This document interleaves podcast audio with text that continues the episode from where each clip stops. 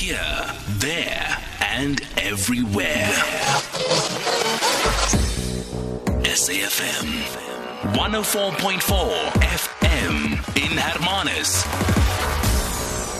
So, as I said, we're celebrating young people today, and every day we're going to be doing that for the month of June, just looking at everything um, from a perspective of a young person uh, during this really, really interesting time. So it's tough times. We've got our own dynamics as a country.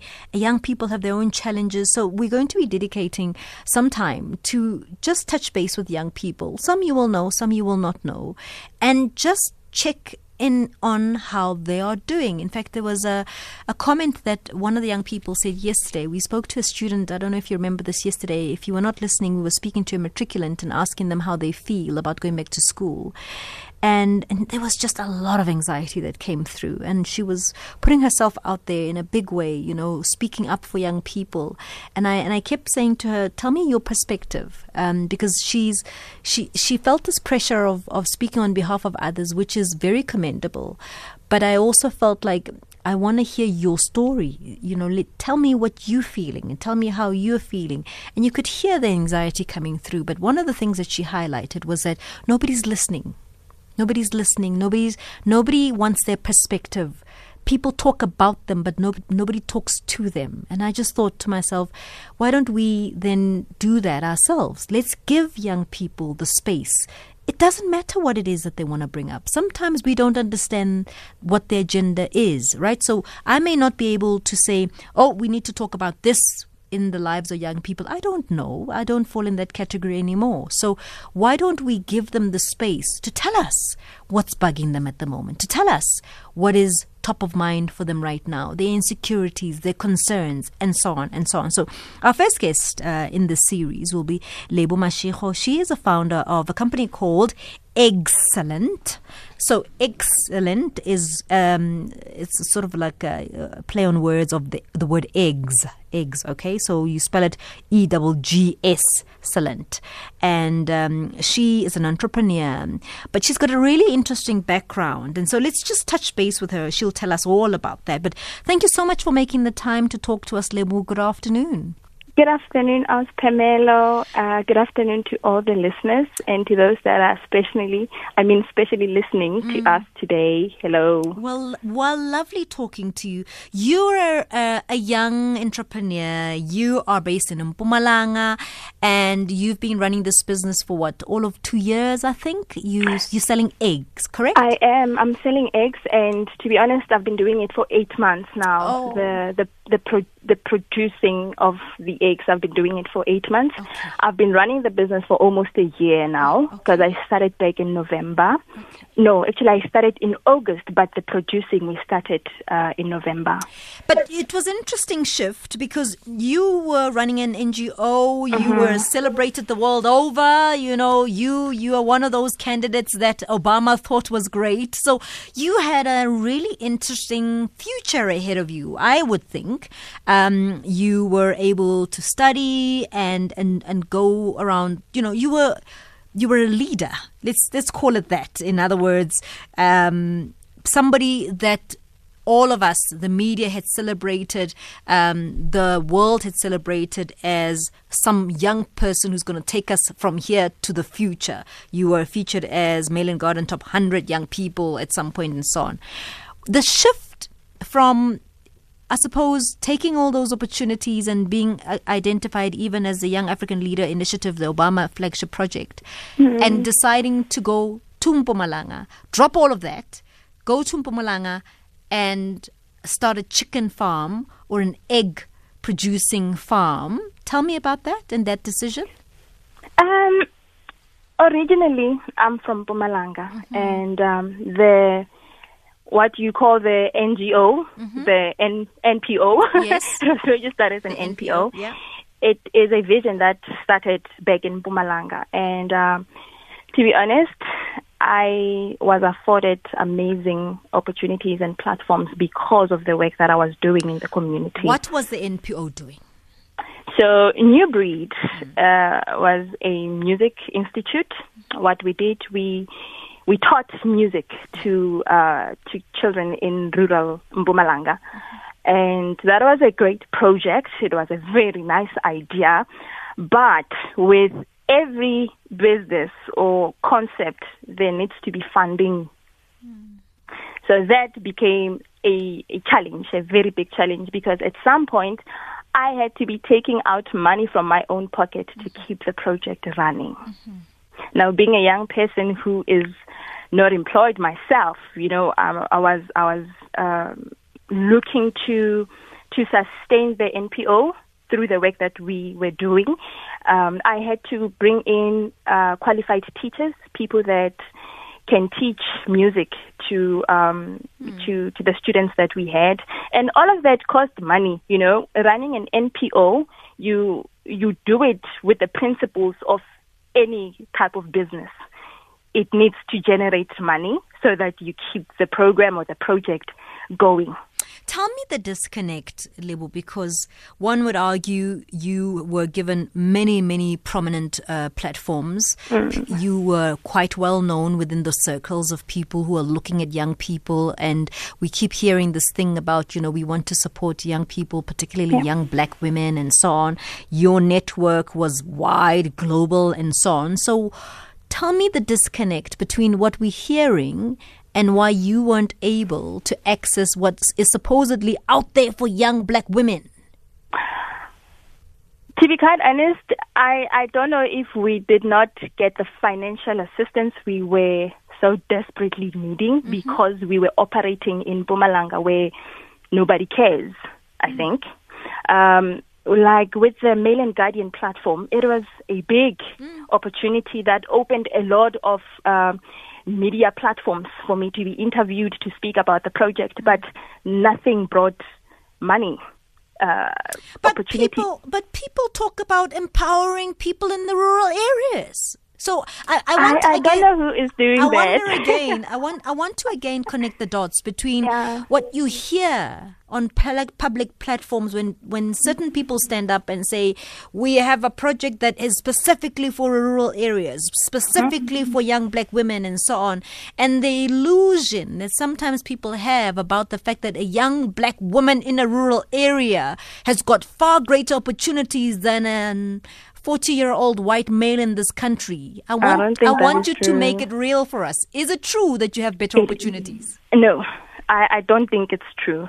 Um, talking from experience, I can't speak for for the rest of us, but talking from my own experience, I mean, we went to all the, the, the, the government departments. We went to all potential funders. Everyone said, this is great. Give us a proposal. I did. I went, I knocked on different doors. But I don't remember any door opening and saying, actually, this is the financial help that we can afford. You, you, guys. You are an educated I, young lady. You can understand and you can read between the lines. Why weren't you afforded all the opportunities that government says are available, that uh, corporate companies say they're available, that everybody talks about and ticks a box on? Why weren't you afforded those opportunities? I was Pamela. You know, to be honest, I I'm I'm really not sure, but I I'm thinking it had to do with the fact that I was operating in Mpumalanga, in rural Mpumalanga.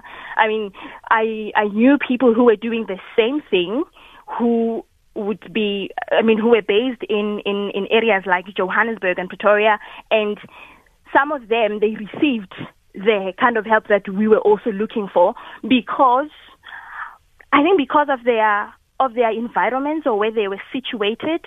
I I I'm, I have to believe what it was because of that. Um, I mean, who would drive from Pretoria to come to an unknown area and and um, donate or give us their money? I don't know. I hmm. really I I I don't know what what um, how to answer that question. It's a very difficult answer. I wish I had an answer to to that question. But also, I, I also need to to to mention that we did not even receive support from our municipality. Like you have a, municip- a municipality that has uh, a department that looks at um, community development, that looks at uh, arts and culture. But all of those, they could not come to the table and assist us. I mean, we wrote letter after letter every time you wanted to use a government facility like a community hall, mm. you know, for an event to raise money, they tell you, or you must bring this much before you can have access to the hall. So, uh, yeah, it was really difficult to make um, NuBreed uh, work and to, to sustain the idea. What has dropping that meant for the people who are benefiting from it? It has been very difficult for myself also because I get a lot of young people who write to me. I get a lot of young people who say, I've been to one of their program that you guys used to run. I was part of um, this initiative. Why are we not doing it? Why can't we continue with it? Um, we ran an annual talent show, and young people came, and you know they were very active. They they um, they had an opportunity to showcase their talent and, and all of that. But now there isn't a platform where young people are able to do that. And I think that has been uh, demoralizing um, for the greater part. And so you, you, you took the difficult decision to to look and and shut those doors and move on, and started this Eggscellent business um, uh-huh. um, producing eggs. Um, well, you started the producing bit later, but you started mm-hmm. an egg business. Yeah. What what was the plan there? Um, I had to employ myself mm.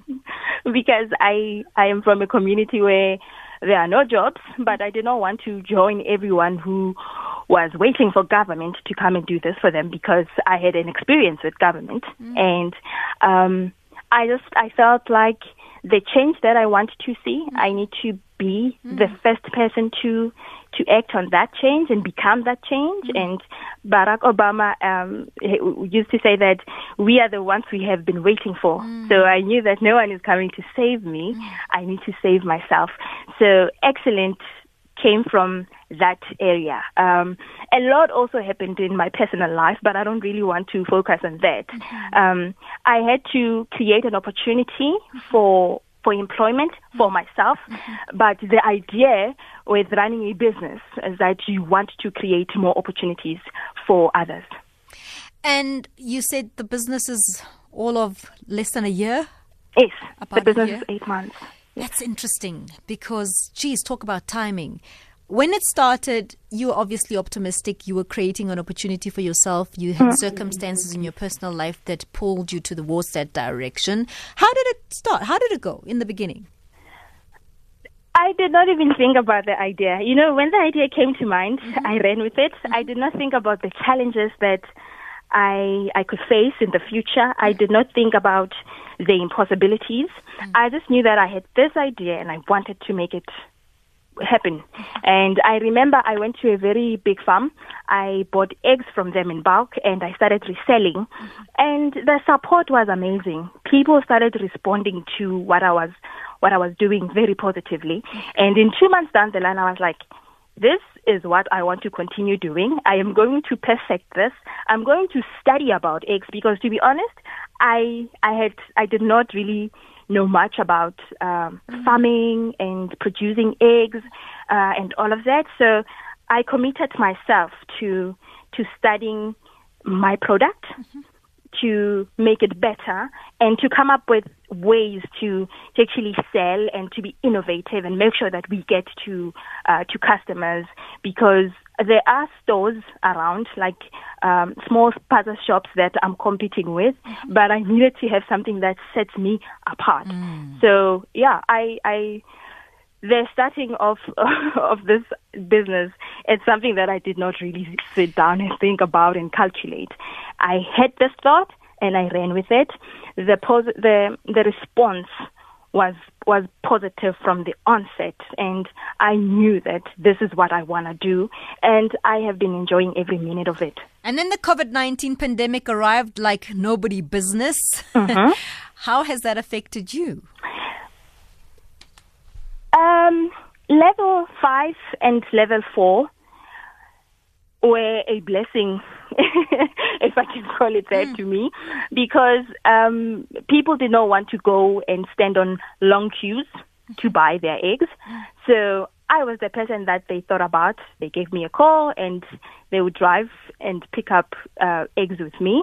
Um, so the the COVID nineteen situation I, I can't really talk about, but the lockdown Mm. has worked to my benefit, Wow. definitely.